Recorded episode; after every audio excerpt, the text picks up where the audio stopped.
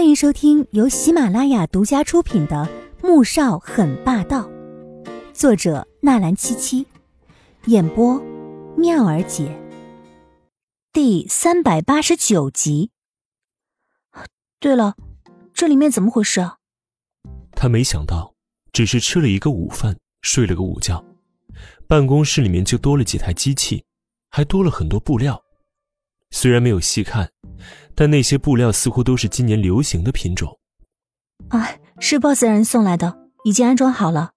他说你喜欢自己动手做成衣，还让我把你到时候需要的布料、配件通通列个单子，由采购部那边采购回来。张林是对这位新来的首席设计师好奇到不行。先是被安排在了和 boss 一层楼工作，这已经让无数人眼红嫉妒了。没想到。更劲爆的还在后面。这要是让下面的那些 M H 工作了十来年的设计师知道了，估计会被气死吧。哦，我知道了。对了，你是学服装设计的吗？黄天武点点头，他又不傻，自然知道这是穆萧寒特意为他安排的。估计整个 M H 所有的设计师都没有一个能得到他这样的特殊照顾，心中是说不清的滋味。更何况。他到现在也没有从之前在车里发生的事情中恢复过来，于是转移思绪，决定将心情放在工作上。至少，要对得起穆萧寒如此特殊的照顾。罗雅从餐厅离去之后，越想越不甘心。自从上次在锦园和穆萧寒分开之后，他再也没有找过自己了。以前，他每隔两天就会找自己一次。可现在已经这么久没有接到他或者易特助的电话，而刚才在餐厅里面和他一起用餐的那个女人，让他好奇，又充满危机感。于是，回到诊所之后，他决定以回访病情为由去 M H 找穆萧寒。到了 M H 公司，因为他已经是熟面孔了，前台并没有阻拦，任由他进入电梯。到了顶层。他便立即察觉到这里与往日不同，似乎更加热闹了一点。果然，他很快就看到了正在办公室里面忙碌的黄天武以及张林。平时这一层楼只有穆萧寒和他的助理易灵，怎会多了两个女人呢？他朝办公室里的黄天武看去，看到他身上的裙子时，瞳眸一缩，顿时闪过一道厉光。原来刚才在餐厅里面。和穆萧寒吃饭的，就是这个女人。罗雅几乎是毫不犹豫的推门走了进去，听到有人进来，而且是高跟鞋的声音，黄天武立即转过头去，看到罗雅时，眼底闪过一道讶异之色，而罗雅在看清他的面容时，也很惊讶，同时有一抹嫉妒之色。这不是那天在锦园和穆萧寒有过争执的女人吗？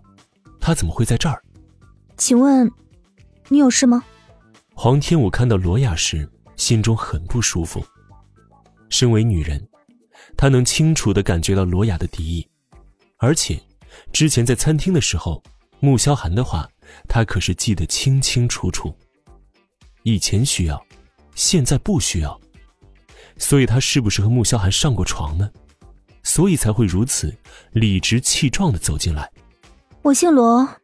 来找穆萧寒的，他原本想说穆总，但到嘴边，便直呼其名了，似乎就是为了故意彰显他和穆萧寒的关系似的。黄天武抿了抿唇，这才说道：“嗯，他开会去了，你可以去外面等。”罗雅像是没听到他的逐客令似的，不但没有离去，反倒坐在一边的沙发上坐下了。没关系，我在这儿等也是一样的。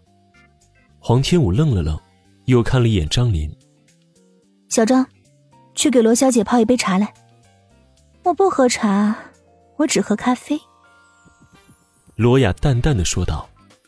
很抱歉，我这里只有茶，没有咖啡。黄天武说完，又看向张林。张林，那就别泡了吧，把刚才我让你整理的交给采购部吧。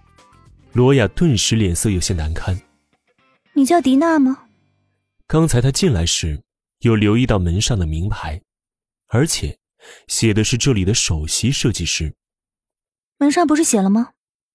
黄天武正在看着单子，悠悠的回了一句：“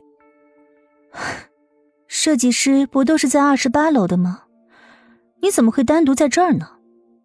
罗雅双臂抱胸，一副质问般的姿态。黄天武皱皱眉，他知道这女人进来肯定是不怀好意的，但如此直白的质问他，又凭什么呢？这好像与你无关吧？他已经没有好脾气去应付了。罗雅暗暗的咬咬牙，随即笑道：“啊，你知道穆萧寒有个车祸去世的妻子吗？”黄天武抬起头来，脸上闪过一道惊讶之色。他没想到罗雅竟然会对他说这些。嗯，我知道啊。他点点头，索性放下手中的工作，看向罗雅。穆家涵很爱他，以至于每晚都无法入睡。最初有一段时间身体极差，后来他找到我，帮他做催眠治疗才能入睡。从那以后他就离不开我了，所以你最好收起那些不该有的心思。罗雅站了起来，走到他面前，缓缓说道，神情充满了警告。本集播讲完毕，感谢您的收听，记得点赞订阅哦。